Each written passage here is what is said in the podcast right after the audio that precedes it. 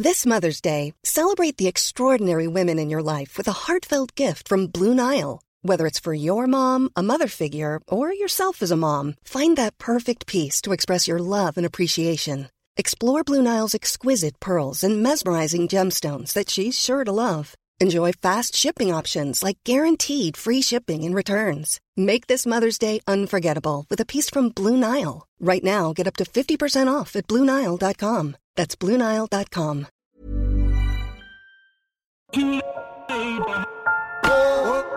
Profession scénariste. Michel Denisot reçoit Daniel Thompson, Alice Vinocourt, Julien Lambroschini, Benoît Graffin, Noé Debré, Thomas Bidegain.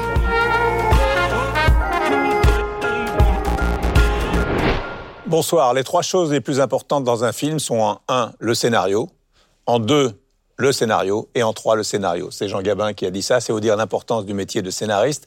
Est-ce que c'est le scénario et le scénariste qui fait le succès d'un film? Daniel Thompson. Oh là là, quelle question euh, Un mauvais scénario, euh, c'est je pense pas que c'est très rattrapable. Mais en même temps, un film, c'est évidemment beaucoup de talents réunis. Donc, euh, et un scénario, c'est quelque chose d'ailleurs qui s'adresse à tous ces gens-là. Ça s'adresse pas euh, au public, un scénario. Ça s'adresse à tous les gens qui vont justement euh, se servir de cette espèce d'outil de travail qui doit être à la fois, je pense, quelque chose d'artistique et puis de technique. Enfin, c'est un truc bizarre, un scénario. Vous, votre cas est très particulier. Vous êtes né quasiment dans un scénario. Vous êtes né dans une famille de cinéma. Euh, vous avez coécrit votre premier scénario avec votre, père euh, Gérard Horry, qui était La Grande Vadrouille. Ensuite, il y a eu Rabbi Jacob. Puis vous avez euh, fait, La Boom seul, etc., etc. Vous avez une carrière extraordinaire. Vous avez pensé à faire autre chose ou c'était inné? Ah non, non, je, faisais des études d'abord de droit, puis je me suis ennuyée, donc je suis partie. Après, j'ai fait des études d'histoire de l'art. Et puis voilà, puis je pense que mon père a voulu me récupérer. Je vivais à New York à l'époque, et donc ça s'est passé comme ça. Et puis c'est vrai que euh, j'avais un petit peu, euh, un petit peu comme la fille du boulanger qui voit faire le pain euh, pendant des années. J'avais un petit peu la notion de ce que c'était que ce, travail bizarre de se réunir dans un bureau tous les jours, de parler, de prendre des notes, d'inventer une histoire qui n'existe pas petit à petit. Donc, je suis rentrée effectivement dans l'équipe qui était la petite équipe de mon père et de Marcel Julien. Et donc, on s'est mis tous les trois à écrire La Grande Vadrouille. Et puis, c'est vrai que quand un film comme ça sort et que c'est La Grande Vadrouille, c'est un peu encourageant. On a envie de continuer. Vous vouliez pas tous être scénariste au début. Alice vous y être avocate pénale au départ oui, euh, ben, on a un petit point commun, du coup, peut-être que. Non, mais je pense que en fait, euh, j'étais dans la dans l'idée, dans la dans la fiction de de ce métier, plus dans le fantasme que dans la réalité. Et après, euh, j'ai fait la Fémis en scénario. Vous, vous avez le parcours vraiment classique, qui est une vraie référence. Droit. Vous avez fait la Fémis, des courts métrages, puis puis scénario et réalisation. Je ne sais pas si c'est une référence, mais en tout cas, je pense que ça a été le temps qui a été nécessaire pour moi pour me dire que c'était un vrai métier et finalement m'autoriser à le faire. Parce que euh, finalement, quand je réfléchis, euh, même euh, depuis que je suis petite, j'écris des histoires, je regarde des films avec mon, avec mon petit frère. On, on avait un rapport comme ça complètement compulsif aux films. On regardait des films euh, bah, parfois le même film deux, trois fois par jour. Enfin, on était un peu obsédés par ça. Parfois la moitié d'un film et l'autre moitié. Exactement. En plus, ma mère, elle, elle enregistrait parfois des cassettes avec le début d'un film et la fin d'un autre. Donc ça nous a un peu détraqué la tête. ça faisait des trucs très, très bizarres. Mais par contre, oui, on avait 400... Euh, enfin, moi, j'avais fait la vidéothèque. J'avais 400 films et je notais comme ça. J'écrivais tout à la main. Et, et notre film fétiche, c'était Psychose qu'on regardait parfois trois, quatre fois par jour, ce qui fait que mes parents aussi étaient. Enfin, ça les choquait pas du tout, mais on avait une sorte d'obsession pour ce film. Donc voilà, enfin, je pense que j'aurais été une avocate un peu spéciale, mais euh, mais voilà, en tout cas, c'est, c'est, ça a été un parcours pour euh, finalement assumer le fait que c'est ça que j'avais envie de faire. Julien Lambroschini, vous avez commencé par être acteur pendant une dizaine d'années. Oui, oui, oui. Et vous êtes arrivé au scénario en écrivant euh, d'abord pour une pour un gars, une fille. Oui, exactement. Enfin, euh, donc j'étais acteur, euh, mais acteur malheureux un petit peu. Enfin, j'y suis arrivé un peu par erreur. Et le chômage aidant, euh, il a fallu que je trouve d'autres solutions. Les solutions, en l'occurrence, c'était déjà des, des, des, petits boulots. Et souvent des boulots de nuit donc assez solitaire il fallait s'occuper. Il n'y avait pas encore de portable, de Candy Crush, etc. Donc beaucoup de lectures et puis euh, je me suis mis à, écrire dans mon coin. D'abord un roman que j'ai jamais terminé et, euh, voilà j'ai découvert le, plaisir de, l'écriture et assez naturellement du fait d'avoir fait l'acteur ou d'essayer de, le faire à ce moment-là, en tout cas, euh, bah, l'écriture scénaristique euh, paraissait assez. Euh, et donc il y a eu un gars, une fille, donc la connexion avec Jean Dujardin. Voilà, exactement. De, un gars, une fille, parce que à, l'époque, l'émission démarrait tout juste et ils avaient très peu de sous, donc prenaient des auteurs débutants parce qu'ils payaient très peu. Et, et, voilà, et ça m'a permis, ouais, ouais, mais euh, ça m'a permis de voilà d'apprendre le dialogue, la structure interne, on va dire, d'une séquence, hein, pas, pas l'écriture d'un scénario, mais euh, mais effectivement la rencontre avec euh, avec du jardin et euh, et puis une carte de visite parce qu'un gars et une fille a, a, très bien marché, donc ça m'a permis de démarcher d'autres d'autres écritures, pas, pas, pas, des longs métrages évidemment tout de suite, loin de là, mais des films d'entreprise par exemple, de, enfin tout, tout, tout ce qui existait pour gagner un peu d'argent en écrivant je, je, me débrouillais pour trouver ça. Et ça, ça vous a amené au grand bain? Et euh, oui, alors ça c'est très flash forward, euh, ellipse, un peu rapide. Thomas Bidga, vous avez commencé par des études euh, d'économie. Exactement. J'ai commencé par faire Dauphine. Euh... Ah moi aussi. Mais... Ah ouais, tu fais Dauphine. Personne n'a commencé scénariste. Bah, ouais. on commence pas, on finit bah, scénariste. On finit scénariste. mais euh, non, j'ai commencé par faire Dauphine, mais moi je savais que je voulais travailler dans le cinéma et donc chaque fois qu'il y avait un stage ou un, un mémoire à faire ou un truc, je faisais toujours euh, sur le cinéma, mais je connaissais rien, euh, ni personne euh, dans le monde du cinéma. Et, donc après, je suis rentré dans le cinéma par le par le côté industrie. J'étais distributeur, j'ai produit. J'étais un très mauvais producteur, je crois. J'étais un distributeur, ok. Et mais j'ai beaucoup appris comme ça. J'ai beaucoup lu. Et puis un jour, j'ai écrit un scénario et je l'ai vendu. Trois jours après, et puis j'en ai écrit un autre je l'ai vendu. Et le troisième, c'était un prophète. Donc, euh, c'était, c'est allé assez vite une fois que j'avais La rencontre avec Jacques Audiard était très importante. Je connaissais Jacques depuis longtemps, euh, mais effectivement, la, la, rencontre a été. Euh, je l'ai d'abord rencontré en tant que, que, producteur. Je travaillais chez chez Why Not et, et, je me suis occupé du développement d'un film qui qui est devenu de battre mon cœur s'est arrêté.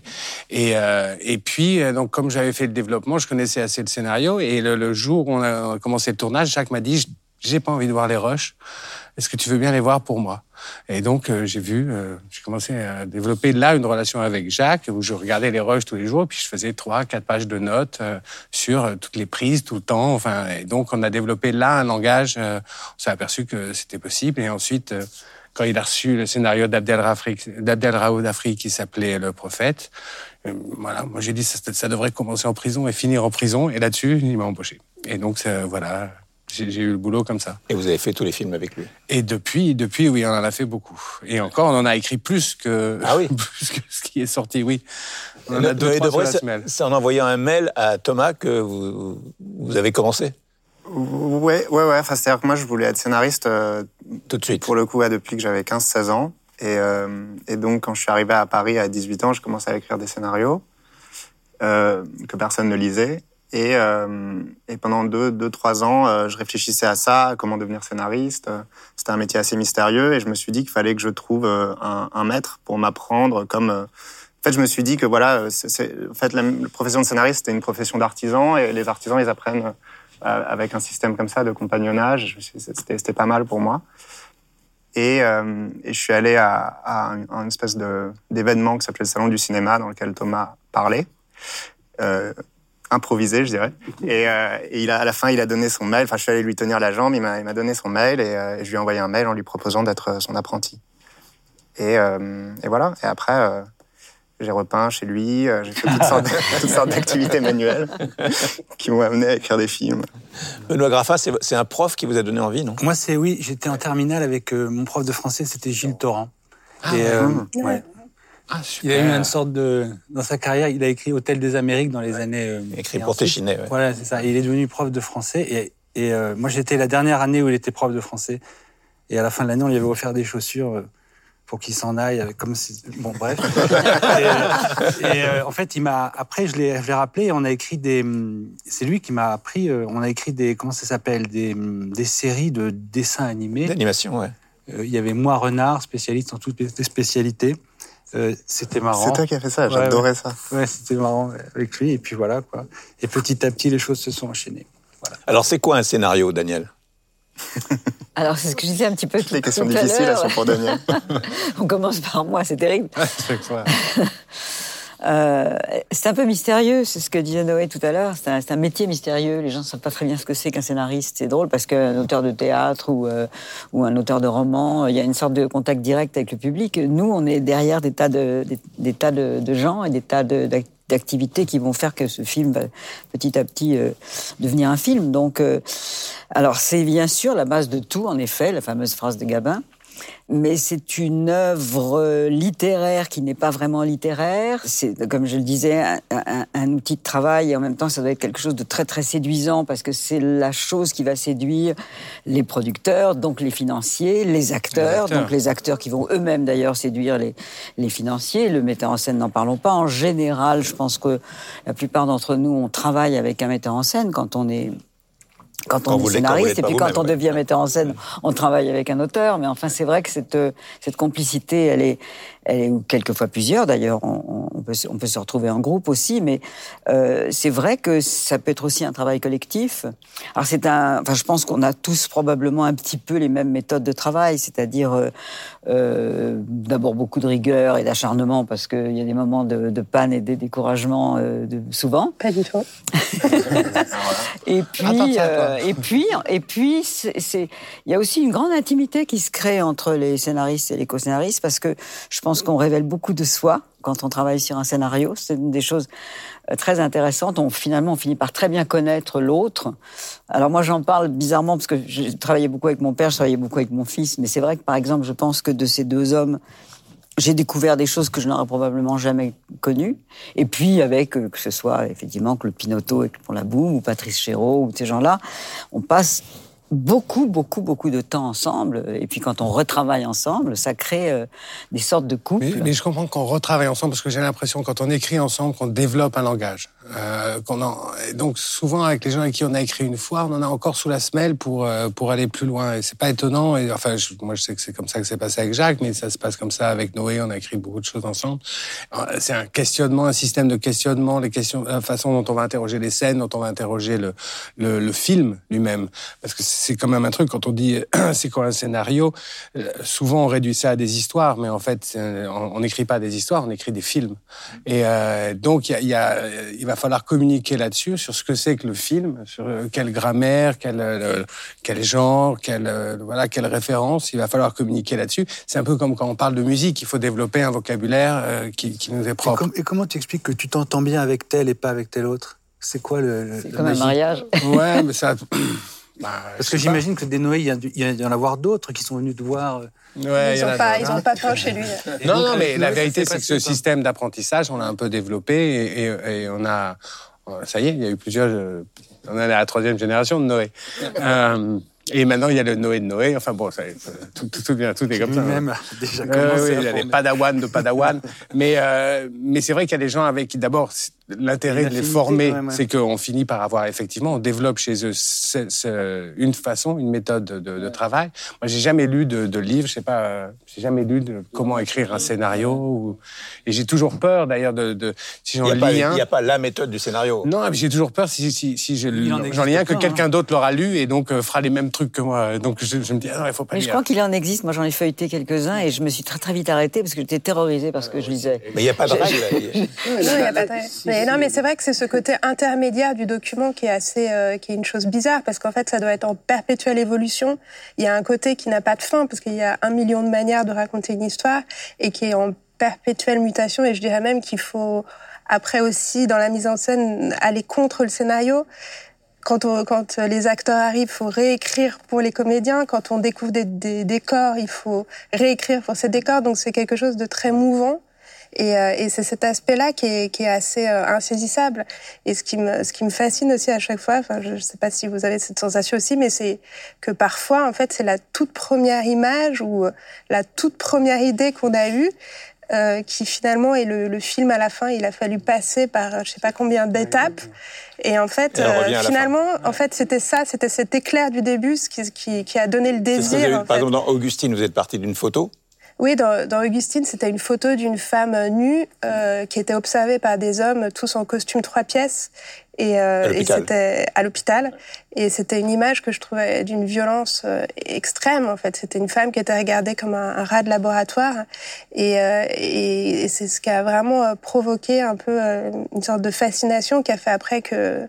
Parce que après, c'est aussi ça que je trouve très très enfin moi qui me que j'adore dans ce métier c'est qu'en fait c'est une manière de découvrir euh, des mondes enfin euh, de de de, d'explorer des mondes et de là par exemple Augustine d'ailleurs je me suis un peu perdue là-dedans de, c'était une sorte de boîte de Pandore je lisais de plus en plus de trucs je, je découvrais vraiment euh, un, un, univers quoi de pouvoir sauter comme ça à travers les films et d'avoir comme une connexion un peu tout à coup intime avec un sujet mais je crois que c'est important justement cette fameuse idée de départ, si elle est bonne. Mmh.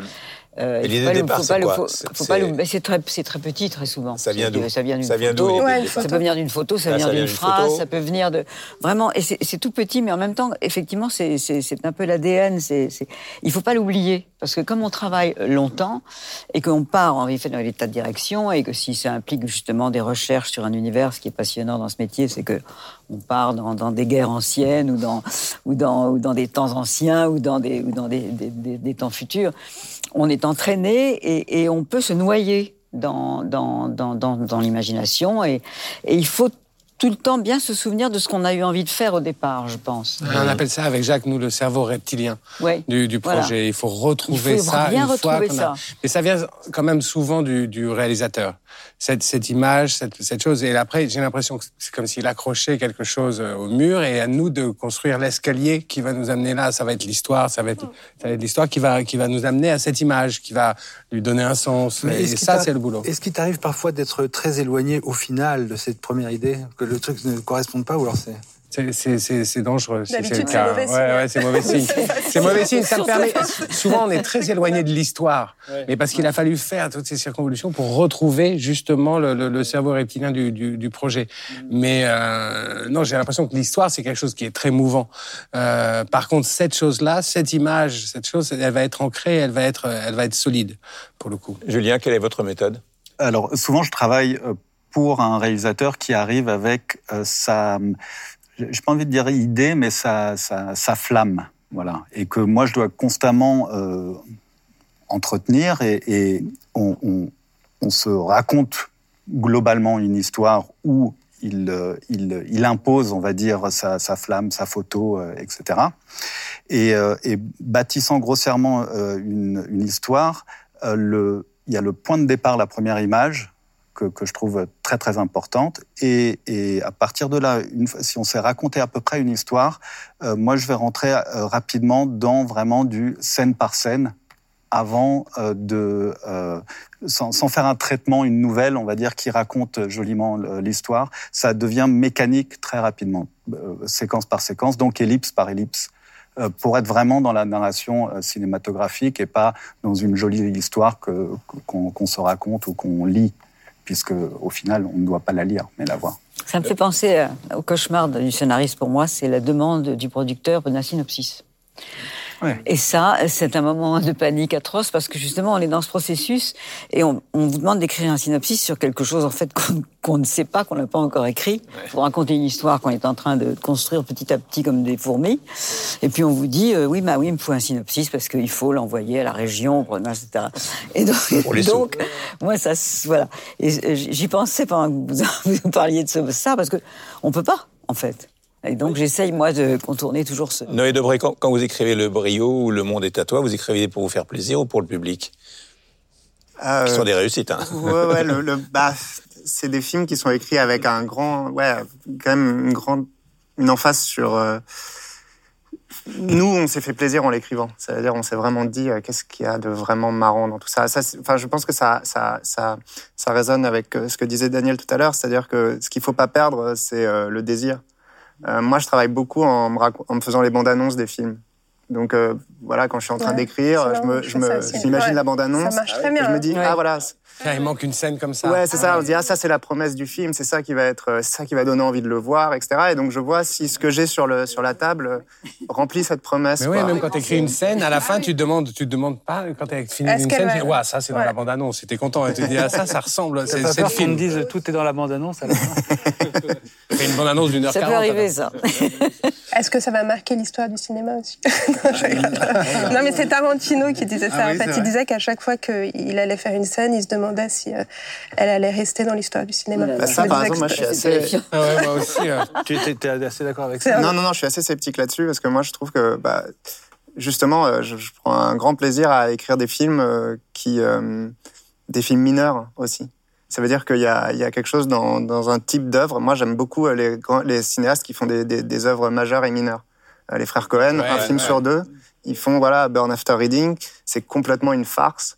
Et à la fin, on dit qu'est-ce qu'on a appris ici? Rien. Et puis ils jettent le dossier dans la poubelle. Et, et ça, j'ai beaucoup de, de, de, plaisir à, à voir ça. Soderbergh, il fait ça aussi beaucoup. Et, et, et donc, j'ai plaisir à travailler sur des projets dont je me dis que ils sont dans ce principe de plaisir et que d'une d'une certaine mesure, c'est des œuvres mineures, quoi. Mais est-ce qu'on sait ça d'avance Et on ne sait peut-être pas. Mais...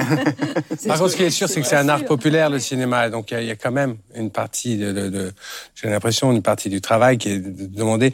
Moi, je vois le, fait que j'ai travaillé comme, euh, que j'ai travaillé comme distributeur.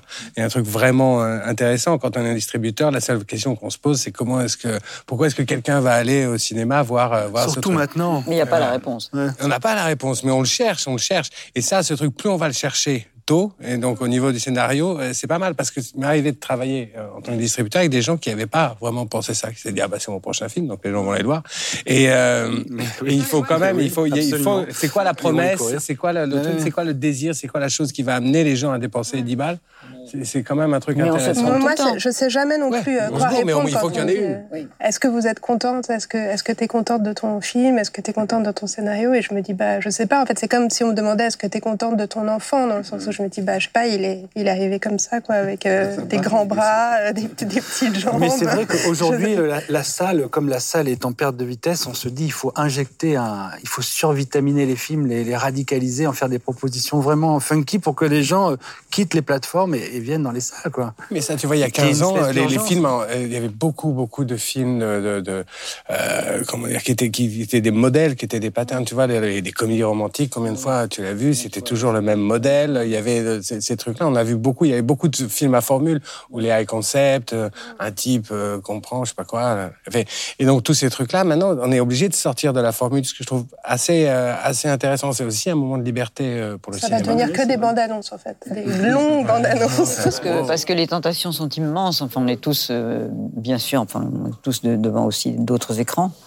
Et moi, moi, j'adore aller au cinéma, j'adore m'asseoir et que, que la lumière s'éteigne et devant un grand écran, c'est quelque chose de magique, mais, mais très souvent, justement, je vais au cinéma à l'heure du déjeuner et je suis toute seule dans la salle et ça me déprime terriblement l'idée que, que, que, voilà, que les, que les gens sont en train de regarder quelque chose sur, sur, un, sur un téléphone. Mais en même temps, euh, je ne suis pas du tout contre la télévision. D'ailleurs, je travaille pour la télévision depuis toujours. Donc, euh, parce que ça, c'est aussi un autre. Alors, c'est intéressant parce que j'avais cette conversation avec des, des producteurs américains il y a quelques jours et qui disait que les scénaristes sont en train de prendre un pouvoir qu'ils n'avaient pas grâce à la télévision. Parce que c'est vrai que les scénaristes ont quand même été très souvent considérés, même si on sait l'importance en question de la fameuse phrase, les scénaristes ont quand même été très souvent, euh, enfin d'abord c'est un, métier qui est, très en retrait par rapport au vedettariat bien sûr des acteurs et des metteurs en scène, mais les scénaristes, euh, voilà, si on veut devenir célèbre, faut pas devenir, faut pas vouloir être scénariste. Au contraire. Ouais, il y a un truc chouette des scénaristes. Oui. il y a une, une blague qui dit à quoi on reconnaît une actrice euh, belge sur un plateau, c'est qu'elle sort avec le, scénariste. Oui, c'est ça. oui, c'était l'époque des histoires belges. Entre-temps, on s'est aperçu qu'ils étaient plus intelligents que nous. Il n'y a plus d'histoire belge. oui, oui. Mais, enfin, je ne vais pas vous poser de questions sur vos vies privées pour autant. J'aimerais bien sortir avec une actrice. La, la, manière maintenant de, monter ces fameuses séries dont on est tous un peu euh, addicts, en tout cas moi, euh, c'est beaucoup dû aux scénaristes c'est le, le, pouvoir est chez les scénaristes. Il est plus euh, pour la télévision chez euh, chez les metteurs, chez les réalisateurs. Alors, euh, Louise Buñuel a dit un scénariste doit chaque jour tuer son père, violer sa mère et trahir sa patrie. Est-ce que vous reconnaissez dans cette Ça explique formule le succès de Noé Debré. Ouais, Noé. Est-ce que c'est -ce c'est vous? Toi qui es le spécialiste. Euh, oui, en effet. Non, non, moi je pense du meurtre du. Vient de Strasbourg. Je ne sais pas si je comprends bien la, la, la, la citation, mais ce que je constate, c'est qu'il faut être capable d'écrire contre soi. Ça veut dire qu'il y a des, il y a parfois on reçoit des, scénarios parce qu'on on écrit, mais on lit aussi beaucoup de scénarios et on lit des scénarios qui dévalent leur pente. On sent que les gens, euh, comment dire, euh, se facilitent la vie en, créant des conflits qu'en fait ils, savent comment résoudre facilement parce qu'ils ont une conviction très forte. Et je trouve que les scénarios deviennent intéressants quand ils sont écrits contre nous-mêmes. Ça veut dire quand on va poser des contradictions et que euh, ces contradictions, on n'a pas de réponse.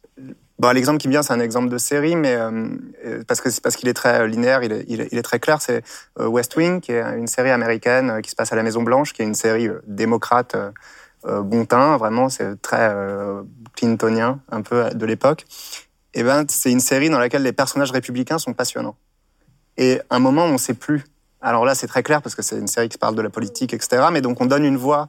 Euh, le, le, scénariste là était capable de donner une voix à des gens euh, dont il trouve même qui sont même des adversaires politiques. Après, bon, la politique n'était pas la même à l'époque qu'aujourd'hui aux États-Unis, mais mais euh, et ça, ça, ça, devient les personnages les plus intéressants. Et c'est là où on dit que le un film est aussi intéressant que son son méchant. Mmh je pense que c'est. Euh... C'est vrai si on aime bien le méchant. Moi, je crois que c'est pour ça que vous avez fait du droit. Peut-être il y a un truc, c'est que c'est pas c'est pas très loin le métier de scénariste et le métier d'avocat parce qu'on doit bien aimer tout le monde. Ouais. Il faut vraiment. Tout le monde a une bonne raison de faire les trucs. On peut pas dire, on peut plus en tout cas, mais poser un truc en disant lui tiens, il est très méchant. Non, il a ses raisons, il a les trucs. Et si on le rend intéressant et si effectivement on comprend bien ses raisons, ça, ça, ça va devenir d'autant plus intéressant. Il faut bien aimer tout le monde. Il faut vraiment développer un récit dans lequel chacun a sa chance et son truc à défendre. Est-ce que vous êtes aussi libre d'exprimer de, de, toutes les idées qu'auparavant, que, dans le monde d'aujourd'hui. Est-ce que vous sentez je, des tabous pense, qui n'existaient pas?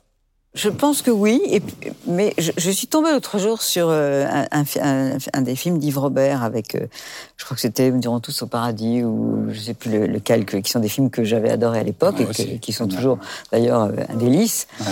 Et je voyais une scène qui, était Victor Lanoux, qui était le propriétaire d'un club de sport et qui attirait son, ami Jean Rochefort et qui lui faisait un clin d'œil et puis qui rentrait dans le vestiaire des filles. Il y avait trois filles toutes nues qui étaient là. Il lui disait T'inquiète pas.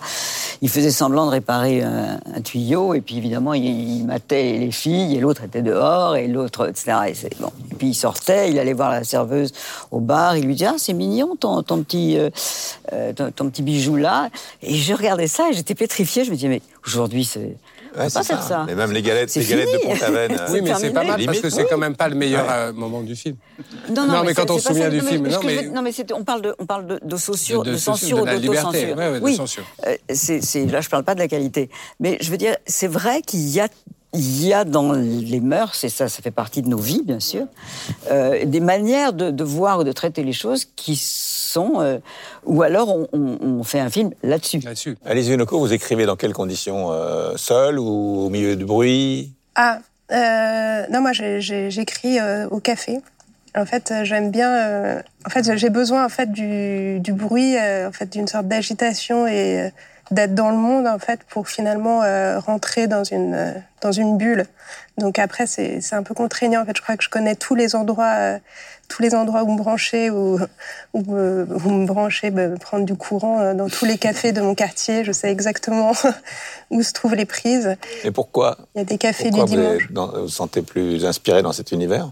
Ça, je sais pas. En fait, je crois que bon, déjà, j'ai pas de bureau, mais aussi, je, c'est en fait le fait d'être euh, d'être dans dans le monde. En fait, je pense de de voir. Euh, c'est quand même un métier. Après, on peut travailler avec des gens, euh, dans des équipes, notamment les séries, c'est carrément des writers' room, quoi. De, mais il y a quand même une part très solitaire aussi de ce métier, de, de, se retrouver, de se lever, de se retrouver face à son ordinateur le matin.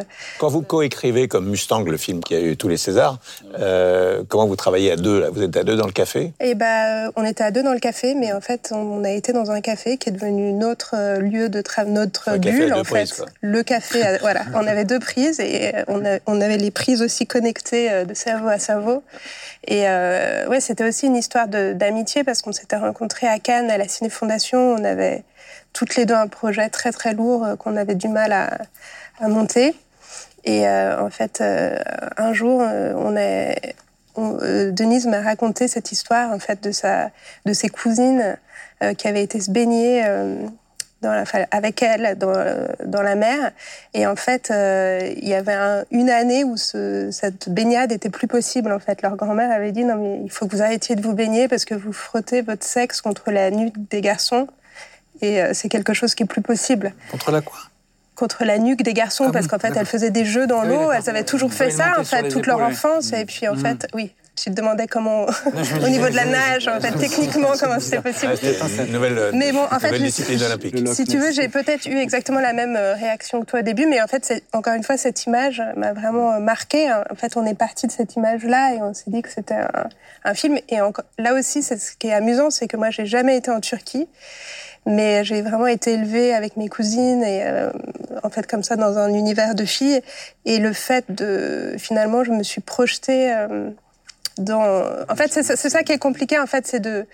Enfin, pour moi, par exemple, je sais que je pourrais écrire des histoires dans des mondes très, très différents, mais j'ai vraiment besoin d'avoir une, une connexion intime, un- une espèce de petite porte d'entrée. Et à partir de là, si j'ai cette connexion, je pense que je pourrais écrire une histoire de dinosaures euh, euh, ou une histoire au Moyen Âge ou une histoire, en fait, c'est, et c'est ça même presque qui m'excite parce que aussi c'est aussi plus facile pour moi, par exemple, de, de parler de moi quand c'est très lointain. En fait, il y a des gens qui ont un rapport plus autobiographique finalement euh, à la création. Qui, mais moi, si je racontais l'histoire, euh, voilà, d'une française aujourd'hui à Paris, je pense que je serais complètement inhibée.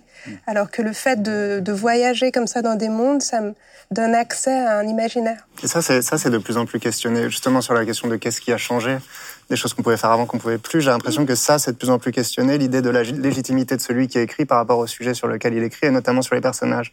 Et de cette idée que ben euh, les personnages de femmes doivent être écrits par des femmes, les personnages d'hommes doivent être écrits par des hommes, les personnages tel euh, groupe social doivent être. Alors Ouais, quelle légitimité as-tu à écrire sur le prolétariat alors que tu es un bourgeois ou vice versa Et ça, j'ai l'impression que ça, c'est ce là. C'est ça qui se réduit de plus en plus. Et donc, on est de plus en plus assigné à euh, écrire sur nous-mêmes. Et je trouve que le métier de, de scénariste, justement, euh, exactement ce que tu dis, euh, il est passionnant parce que il met en jeu l'universalité de ce que sont les sentiments, en fait. Et donc, ce qu'on retrouve dans un personnage, c'est les sentiments qu'on éprouve. Et on peut écrire sur euh, des dinosaures ou, euh, ou des tamouls et, euh, et se dire que, voilà, on, Les cow-boys et les C'est cette Indiens. ouais, c'est cette fraternité de d'émotions finalement quand on arrive en fait à cette à cette universalité là, c'est finalement ce qu'on cherche. On va chercher, c'est ça, et c'est absolument. Et c'est l'histoire sera un paravent pour cacher Ouais. cette chose, cette chose personnelle. Et finalement, quand on du coup, on va, on des va, choses ça va les être un film sur la intimes. lune, ça va être un film Ouais. au Moyen-Orient. Et plus on est intime finalement, parfois on a l'impression que ça va être trop spécifique et finalement on se rend compte que c'est là où on est le plus universel. absolument. Noé, Noé, vous dites que, le, que le, le scénariste c'est un métier et réalisateur c'est un fantasme. Ah pff, non, mais ça c'est ce que c'était l'idée que j'avais euh, quand j'étais euh, quand j'étais au lycée. euh, Je, mais je, enfin c'est une supposition rétrospective. Je me souviens pas pourquoi j'ai décidé que je voulais être scénariste, mais je crois que ça tient à ça. C'est-à-dire, je trouvais que euh, ré- probablement que je- réalisateur c'était quelque chose de trop euh, de trop lointain, euh, un peu un peu ouais un peu fantasmé. Mais il y a un truc de garagiste euh, chez, euh, chez, chez les, les scénaristes, c'est-à-dire que le réalisateur va venir, on vous amène une bagnole, puis on lève le capot, puis euh, il va dire ah oui mais quand je je- j'accélère, ça tourne un peu, ça, ça tire un peu à gauche. Alors, regarde, il y a, euh, c'est c'est pas la direction, c'est plutôt là-dessous. Regarde, non non non, on referme le capot, on dit vas-y, et puis et puis euh, Ouais. pour la V2. En fait, Et, c'est un peu euh, un mélange. mais il y a un truc comme ça de, de, de, de garagiste, comme s'il y avait- il y avait une mécanique des histoires, tout l'intérêt. Et c'est On lui ça, dit je trouve, laisse le- tomber cette bagnole, une. Ouais, mais, regarde. En revanche, mais, mais euh, pardon, je, je, je finis ce truc-là, mais, mais euh, je trouve que justement tout l'intérêt, c'est de ne pas être trop mécanique. c'est d'être un bon garagiste et d'être vraiment et la capacité de faire du sur-mesure. C'est ce que tu disais. Est-ce qu'il vous est arrivé de, de ne pas reconnaître votre scénario quand le film est sorti? On va pas déçu. Bon, j'ai compris que oui, mais bon, on va pas va donner- pas, pas aller plus loin. Ça arrive. Ça non, mais ça peut arriver de ne pas, Ça arrive. bon, sans aller jusque-là. de- C'est très que- douloureux d'être déçu. Ouais. Quand on- Parce qu'en fait, il y a trois coup, films. on- Il y a celui que vous écrivez, celui qui est réalisé, et celui qui est monté. Voilà, ouais. Puis Mais après, il y a c'est le celui que je vais voir, qui n'est pas forcément Celui qui est vendu, celui qui est vendu. Ah, il est à la bande-annonce. Euh, pour ma part, euh, sur la question d'être déçu en voyant euh, le, résultat d'un film, en tout cas, ça ne tient pas à une trahison ou non du, scénario. Euh, quand, je vois le film, je, ne, décrypte pas ensuite de savoir tiens telle scène a sauté ou c'était euh, l'inverse ou euh, je peux aimer ou ne pas pas aimer le film mais j'ai pas l'impression que ce soit lié à ce qui a été fait du scénario sur, euh, sur le tournage et au, et au Je vois, montage. c'est- ça arrive souvent quand, quand le, le- le réalisateur tourne exactement le scénario. C'est-à-dire oui, sûrement. souvent, Ouais, ouais. moi je vois, j'ai- j'ai toujours cette Avec Jacques. Audiard, c'est comme ça Ah, pas du tout. Il vous rend un truc. euh, moi, en plus, je regarde les rushs avec Jacques, et donc c'est un truc. euh, je suis surpris de la façon dont il va traiter les scènes. Il va faire un face caméra, il va faire un truc. La scène va être dans le noir. euh, finalement, on, va, on aura enlevé les dialogues. Enfin, non, ça, ça continue. Le, le- le- le- la boule continue de, de- de rouler. Euh, mais quand le truc se fige et quand le, le- réalisateur va avoir peur de- du matériel, des acteurs, du truc, il va tourner exactement le scénario. Là, c'est le meilleur moyen de, de figer le truc, de le ôter toute vie. Et ça, euh, moi, je pense qu'on peut être déçu dans, dans, dans des trucs comme ça, dans des adaptations trop littérales. euh, Ouais, il faut du- trahir le scénario pour Absolument. être un bon réalisateur. Et puis il y a le rôle du montage aussi. Quand Mm. on a la chance justement de travailler avec des metteurs en scène qui, qui demandent aux scénaristes de venir au montage, souvent, parce qu'on n'est pas là pendant le tournage en général, on est très peu là. Dieu merci, on est en train de travailler ailleurs en général. Donc, euh, mais le montage, euh, c'est vrai qu'alors du coup, le scénariste souvent a euh, une lucidité par rapport au, au montage qui est très intéressante pour le metteur en scène. Parce que, euh, bah, parce que justement, on n'était pas là, parce que justement, on n'a pas fait ses heures sup, on n'est pas resté dans des marécages jusqu'à minuit, les pieds dans l'eau, et que tout à coup, on a des scènes magnifiques qu'on a eu un mal fou à tourner, auxquelles on s'attache quand on est metteur en scène, et puis euh, avoir le courage de quelqu'un qui se retrouve à l'écran, qui dit, bah oui, mais là, on s'emmerde, il faut couper. Et, euh, et c'est quelquefois aussi une complicité qui est très importante dans la phase en question. Je vais prendre un exemple de Woody Allen. Il écrit, paraît-il, un scénario en six semaines. Ouais. Et il, exige qu'aucune- qu'on ne change aucun mot ni aucune virgule. Euh, Est-ce que six semaines, c'est une distance exceptionnelle? Mais D'abord, il tourne ses propres films, Et- donc euh, Ouais. déjà, il peut obliger les gens à dire exactement ce qu'il Ouais, veut ouais, sur le plateau. Mais en Et gros, il faut combien de temps pour écrire un scénario? Bah, Six semaines, ça, c'est ça m'est six jamais semaines, c'est arrivé. pas Six semaines, non Mais Lars von Trier, il prend beaucoup de drogue et il s'enferme dix jours et il écrit un scénario. Ouais, Il fait des films courts. hein. Entre six mois et trois ans, quoi. Ouais, Ouais, voilà. voilà. Trois ans Exactement. Trois ans. Trois ans. Ouais. Euh, Enfin, ça ouais. s'étale Oui. sur trois ans. C'est Oui. c'est pas du Entre six mois et trois ans, oui. Est-ce que, vous, que pouvez en faire plusieurs en même temps. Malheureusement, Oui. oui. Ouais. Ouais. Vous savez, c'est des métiers où il n'y a rien entre trop et pas assez.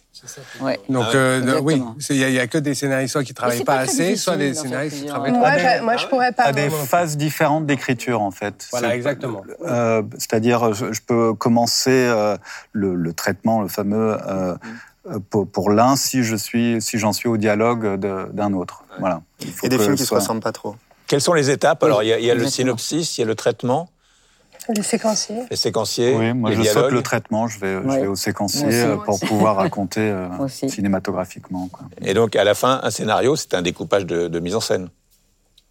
Euh, Moi, je pense Oui. que quand ça s'écrit comme ça, c'est-à-dire que normalement, quand je lis, je sais si je suis proche, si je suis loin, Ouais. si c'est un plan Ouais. large, si c'est un plan Ça, c'est le style d'écriture d'un scénario. C'est-à-dire qu'en fait, euh, vous commencez la scène par un stylo sur un papier et vous commencez pas la scène par quelqu'un qui rentre par une porte. Ouais. Donc déjà, vous, vous, vous indiquez à la personne qui va Que lire c'est un gros plan. ce que vous souhaitez en, en, en Ouais. tant que scénariste, Ouais. c'est de commencer sur le stylo. Après, il fera ce qu'il veut.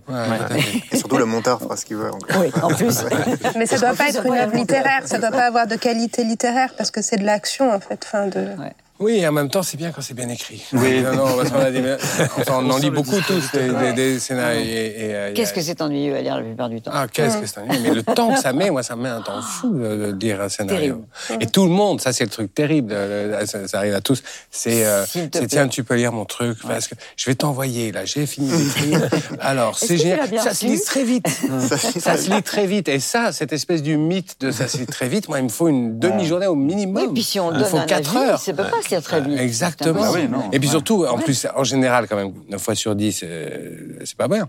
Et donc, euh, il faut, on peut pas revoir le gars et lui dire, mais autre truc, c'est vraiment nul. Il faut donc avoir un peu une idée de comment, euh, de comment ça serait mieux ou de pourquoi c'est nul. Ouais, donc, donc il faut en plus réfléchir au truc Ouais. du, ah là là, ça, c'est- Est-ce que vous avez déjà écrit pour un acteur, enfin, où le casting était déjà euh, déterminé au moment où vous commencez l'écriture? Moi, oui. Oui, bon. Moi, pour Ville de Funès et Belmondo, hein, on savait. Ouais. Moi, ça m'est arrivé d'écrire- voilà. en ayant, en ayant, c'est m'est arrivé une fois, c'était récemment pas l'année dernière, cas.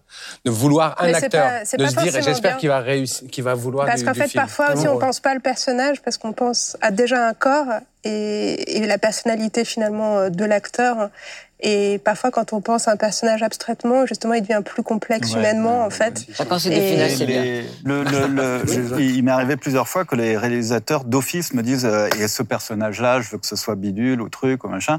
Et euh, bon, j'écoute, mais en vrai, mentalement, je fais comme ça, bah, bah, bah. Et je, je, je, je veux pas vraiment l'entendre parce que, comme, comme tu disais, ça, ça fige un petit peu le, euh, la personnalité du, ouais. du, du protagoniste qu'on est qu'on n'a pas encore écrit et donc euh, non euh, restons restons ouverts et libres après ça peut être intéressant de dire ouais c'est un gars comme euh, Depardieu parce qu'il est relativement unique et donc on s'imagine voilà une stature et puis euh, voilà. un poids, mais pas plus que ça Mais ça peut- effectivement, souvent, ça peut être une inspiration, aussi. une voix, Et le ouais, fait que très souvent d'ailleurs la personne à laquelle on a pensé ne fera pas le film et que c'est quelqu'un d'autre, et ben ça marche quand même. Moi, je fais beaucoup des, versions américaines des films que j'écris. Ah. C'est-à-dire souvent, en fait, je me projette dans tiens, alors c'était un film américain, Ça serait- ça ça se serait fait avec, je sais pas quoi, la Hill.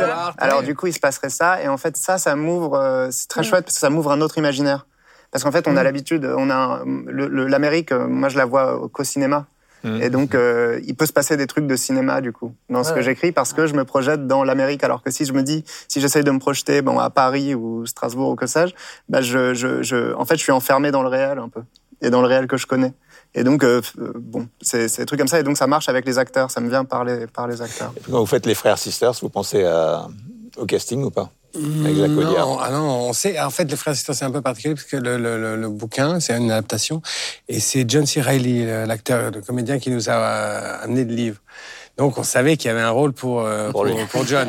Mais euh, en fait, ça a changé Phoenix. plusieurs fois. Non, Joaquin Phoenix, ça a été. Il y a eu d'autres euh, castings possibles, même si celui-là est formidable. Mais euh, mais effectivement, non, on n'y pense pas. On pense à une corpulence, on pense à une voix, on pense à un Mm. type de, de, de personnage, à une folie, à quelque chose comme ça. Mais euh, et puis après, on va chercher qui qui va. Le, le rôle d'Adjani dans Le Monde est à toi était. Vous pensiez Non. à Adjani?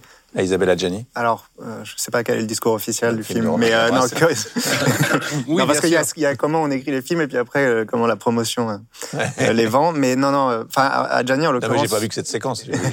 Non, non, non, mais en l'occurrence, non, mais curieusement, Karim Leclou, oui. Ouais. Très tôt, on s'est Ouais, dit, ah, ça devrait être Karim Leclou, parce que dans une comédie, et puis euh, il a ce truc, il a ce regard comme ça, un peu consterné, euh, qui fonctionne bien avec le personnage et qui nous a inspiré. Donc lui et Vincent Cassel. Vincent Cassel, c'était écrit pour lui, parce que Romain avait cette idée de faire jouer à, à Vincent Cassel euh, ce type de rôle d'un type qui plafonne, qui comprend pas tout ce qui se passe. Il disait euh, que Vincent, il a des, une, une capacité en comédie euh, qui est qui n'était pas suffisamment Mm. exploité. Et lui, il se disait, ah, mais ça, ça serait trop marrant de voir Vincent jouer ça.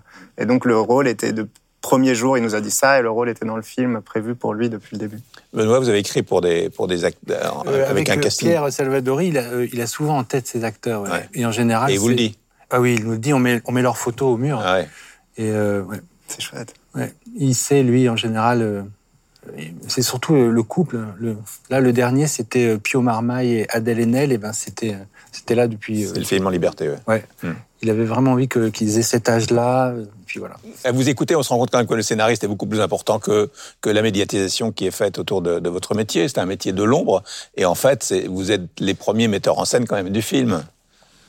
Mais c'est bien d'être dans l'ombre. Moi, je crois Oui, que c'est bien. Il y a une espèce de société secrète des scénaristes. non, mais c'est vrai. Il y a une espèce de, de- on se parle, on, on se reconnaît entre nous. On dit ah t'as fait ça, t'as fait ça. Entre nous, on sait très bien qui a fait On quoi. parle des réalisateurs. Ouais, on parle des réalisateurs. Et lui, il est venu, euh, il venu aux séances. Et, euh, et, euh, voilà. Mais il a pris le chèque Ouais, ouais, c'est ça. Et il signe le film. Ah, ouais. Et il sait comment on fait les accents circonflexes avec le clavier. Et euh, donc, euh, donc oui, non, on a plein d'anecdotes chacun. Mais, mais je crois qu'il y a un truc, euh, voilà, on me démontre le contraire là, mais c'est un truc pas mal de, de rester dans l'ombre. euh, et de pas expliquer les tours de magie. Il y a quelque chose comme ça. Et puis c'est formidable que, ça- que les films doivent avoir un père. Ce père, c'est le réalisateur, euh, à 100% ou à 40% ou à 80%. Peu importe. Il Le réalisateur, c'est peut-être la mère, en fait. il faut qu'il soit porté par quelqu'un. Et donc, euh, et donc, on a besoin de ça. Et nous, c'est vraiment bien qu'on s'efface. Et, et c'est bien que le public continue de penser que les acteurs improvisent leur, euh, leur, leur dialogue. C'est- Ah formidable, ouais, ça. ouais. Moi, je, je- je Ah suis ravi quand je ne détrompe jamais euh, les, les, les gens quand ils pensent ah bon, mais Jean Dujardin, tout ce qu'il dit, c'est tellement Ah drôle. ouais, ouais. Il doit être, il doit être vraiment marrant. Ouais, évidemment. Il est. Alors qu'il est d'un chien. Est-ce qu'il y a un film parfait pour vous? Oh, il y en a plein. Le, le- C'est le sûr. vôtre, à part les vôtres. Non, non, non, Ah, non, on parle pas des nôtres. On parle pas des nôtres. Là, du coup, ça va être très, très compliqué à euh, trouver. Non, il y a des plein de films euh, Enfin, je sais pas, on sort de là, on se dit que. Je sais pas, j'ai une admiration folle. Je me souviens quand j'étais allé voir Annie Hall. J'étais sortie sur les Champs-Élysées, j'avais un- j'avais j'avais envie de pleurer en me disant tel- tellement, je me disais, mais La liberté. comment refaire ça Comment faire ça Comment arriver à ça? La liberté, le, le rire, la- la- la- l'émotion, tout était, tout était là. Il y a des Enfin, il y en a plein d'autres, euh, Dieu, merci. beaucoup. Moi, c'est Le Guépard, le film. euh, bah, D'ailleurs, un des films que je regardais quand j'étais petite, de Visconti, et qui repasse souvent à Noël.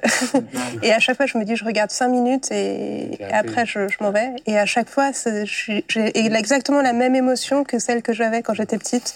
Une sorte de fascination pour, euh, pour ce film. C'est La Nuit du Chasseur de, de- de Je me souviens de le voir à 16h, 18h, 20h. Ouais. La première fois que je découvre ça, je le vois super. trois fois de suite. Ouais, je trouve ça formidable. Et je le vois très régulièrement. Mais surtout quand on voit après comme c'est dur de faire un film quand on commence à en faire, au niveau de donner le rythme, le tempo, euh, la narration, toutes les. Quand on arrive à ce niveau de perfection, on se dit que ouais, c'est même. Voyage au bout de l'enfer. Ah ouais. Ouais. Moi, les films que j'aime, euh, bah, il y en a plein, mais euh, je sais pas. Mais le film où tu te dis, là, il n'y a rien Oui, à il y a changer. une magie. Ouais, ça, euh, c'est ça. opère sur toi. Euh. Tu pourrais citer à la fin de Ouais, chaque scénario. Le voleur de bicyclette, peut-être. Ah ouais, le Pardon de de bicyclette. Ah, ouais. Mon Dieu. Je Oui. crois que j'ai rarement autant pleuré. Moi, c'est euh, non, moi, c'est The Big Lebowski. Ah oui. Ah, j'ai relu. Il n'y a j'ai relu. rien à changer. Quoi. Toutes les scènes, tous les acteurs, toutes le les intonations de voix, tous les. Je le connais. Ouais, c'est, c'est, il y a vraiment rien. Et en plus, son- un- un- Torturo, elle est géniale. Ouais, puis c'est, des- c'est un projet. Moi, j'ai mis du temps à, à comprendre parce qu'ils donnent très peu d'interviews, euh, les frères Cohen. Et du coup, j'ai mis vraiment beaucoup de temps à comprendre ce qui était derrière, c'est-à-dire d'où ça vient de faire ce film et de le faire comme ça parce que c'est un film tellement délirant. Et à un moment, quand j'ai fini par capter ce qui est, voilà, ce qu'était la démarche et comment la démarche est parfaitement C'est quoi alors la Rempli. démarche qu'il y a derrière? Bah, Bah, pour moi, c'est un film noir des années 50 avec un personnage des années 70 Ah oui. dans Los Angeles des années 90. Ah oui. Et en c'est fait, le grand c'est- sommeil, c'est vraiment le Oui. modèle C'est le de grand la sommeil. c'est le grand C'est un sommeil. remake du Grand Sommeil qui ne dit pas son nom. Ah oui. Sauf que c'est avec un personnage des années 70 qui du coup est perdu. D'autres, déjà, dans les années 50, le personnage est perdu.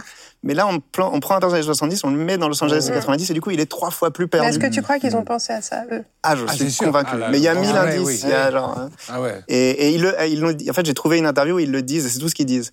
Ils disent, on avait un copain, on connaît un type à Los Angeles que tout le monde appelle de Dude, et on s'est dit, ce serait marrant de mettre ce type dans une intrigue euh, type euh, Chandler. Et une fois qu'ils disent ça, tout s'est éclairé. C'est voilà, c'est ça le projet de cinéma du film. Et le, justement, pour le coup, le projet de cinéma est entièrement réalisé. Quoi. Il y a vraiment quelque chose de. Enfin bref. Parmi tous les films que vous avez écrits, euh, si vous deviez garder une seule scène, ou quelle est la scène dont vous êtes le plus fier aujourd'hui? Benoît Graffin. Ah non, je pourrais pas répondre à ça. Je- Mais vous allez attendre. Si, si, ça va, on va y revenir. Po, po, po, po, po. Moi, je pense à, à une scène euh, euh, dans le, le film Augustine, en fait, où c'est euh, Vincent Lindon et Soko qui jouent avec un singe. Et en fait, c'est vraiment le singe qui a, qui a dirigé cette scène. Parce qu'en fait, tout le monde devait suivre en fait, le singe qui, qui partait dans tous les sens. Et, euh, et oui, j'ai vraiment l'impression que en fait, c'est lui qui a, qui a vraiment euh, dirigé la scène. Oui, une C'était pour vous faire appris. Benoît, vous avez trouvé Euh, moi, je dirais, euh, c'est des scènes qui sont coupées bizarrement. Et euh, non, non, mais c'est c'est pas parce qu'elles sont, elles sont bien ou pas bien, c'est pas ça. C'est que euh, finalement, euh, il y a toujours, il y a, il y a toujours une scène en trop. Et, et c'est cette scène-là qui, qui tient euh, l'énergie presque nucléaire d'un film. Et je trouve que quand on arrive à la, à la sortir de- du, du film, bah, le film il gagne beaucoup plus. Et c'est toujours très passionnant de trouver. Et souvent, c'est une, une scène qui raconte euh, peut-être un peu trop euh, ce dont il est question. Quoi. Thomas Euh, Ouais. Euh, j'ai réfléchi. Je- moi, j'aime. Il y a une scène, euh, pareil, où j'ai beaucoup appris. euh, C'est. J'étais assez content que j'ai trouvé ça. C'est la, la, la, scène d'ouverture de, de Dorouille et d'Os, euh, où on voit un type, parce que le film va se passer sur la, sur la côte d'Azur, enfin à côté de Cannes, et voilà. Mais la scène d'ouverture, c'est dans le nord de l'Europe, dans le nord de la France. En fait, c'est tourné à Charleroi. Et, euh, et euh, on a un type qui avance. Il a un gamin. Son gamin marche derrière, euh, il fait moche, il fait gris, euh, il, brune, et le gamin a des sandales Mickey un peu pourries, et puis le, il le traite mal, allez viens, dépêche-toi, il le traite comme un kleps. Et, euh, et ça, cette ouverture, ça fait qu'après on va pouvoir raconter ce qu'on veut sur le, sur le personnage. Il a un objectif, c'est devenir un bon père. Et ça, ce truc-là, de y un objectif, de donner un objectif au personnage tout de suite, on, on, on comprend, c'est un mauvais père. Et donc, on Mhm. lui donne un objectif et on le décrit pas. On dit pas, voilà un objectif. Ouais. Non, l'objectif, ça va être après de gagner du pognon, de faire je sais pas quoi, de faire des combats, de, de, de sortir avec Marion Cotillard. Enfin, il a plein d'objectifs. Mais là, il a un objectif par en dessous qu'on donne à l'ouverture du film. Et donc, la résolution du film, ça sera ça. Ça sera le jour où il sera un bon père. Et, euh, et ça, je trouve que c'est toujours un truc qu'on arrive à donner. Juste quelque chose qui frappe la, la qui frappe l'œil. Ouais. Et euh, qu'on n'a pas besoin de nommer ouais. et d'expliciter. Ouais, ouais. On a cette image chose-là dont et on donne la première hein. image, on ouvre, on dit il y a un problème là, et ben on va le résoudre. Et, euh, et, on, et on le dit pas au public. Et le public, c'est trop tôt dans le film, il va pas, va pas le capter comme ça. Mais j'aime beaucoup ce, truc. Daniel Thompson. Oh, moi, Je je pense, moi, je vais forcément choisir quelque chose dans un film de mon père parce que c'est trop. Il y en a beaucoup, mais, mais par exemple, euh, la fameuse scène des pièces d'or dans, dans La Folie des Grandeurs, elle, elle est, elle, est, elle est formidable cette scène parce que euh, parce que s'il y a une vraie idée qui est l'idée qu'on réveille quelqu'un avec des pièces d'or. Déjà, je, je trouve, je- déjà, j'aime bien. Je trouve que c'est une vraie idée. Le, le- le décor et les costumes de cette scène sont magnifiques. Puis il y a De Funès dans une espèce de chemise de nuit démente avec son bonnet de nuit. Et puis il y a Montand euh, qui, qui, qui, qui, qui, on voit le- tout de suite le rapport entre les deux personnages. Et puis cette réaction insensée de, de Funès qui dit il en manque une. Et, euh, et on dit tellement de choses en quelques secondes et, et on voit tellement de choses en quelques secondes dans une scène comme ça que bon, euh, c'est vrai que.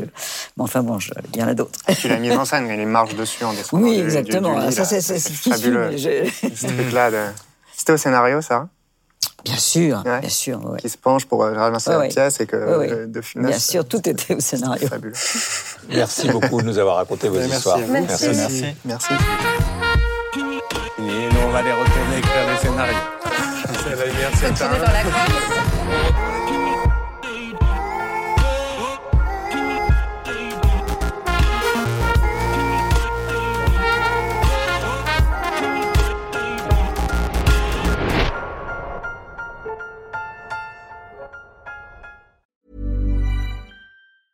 Even when we're on a budget, we still deserve nice things.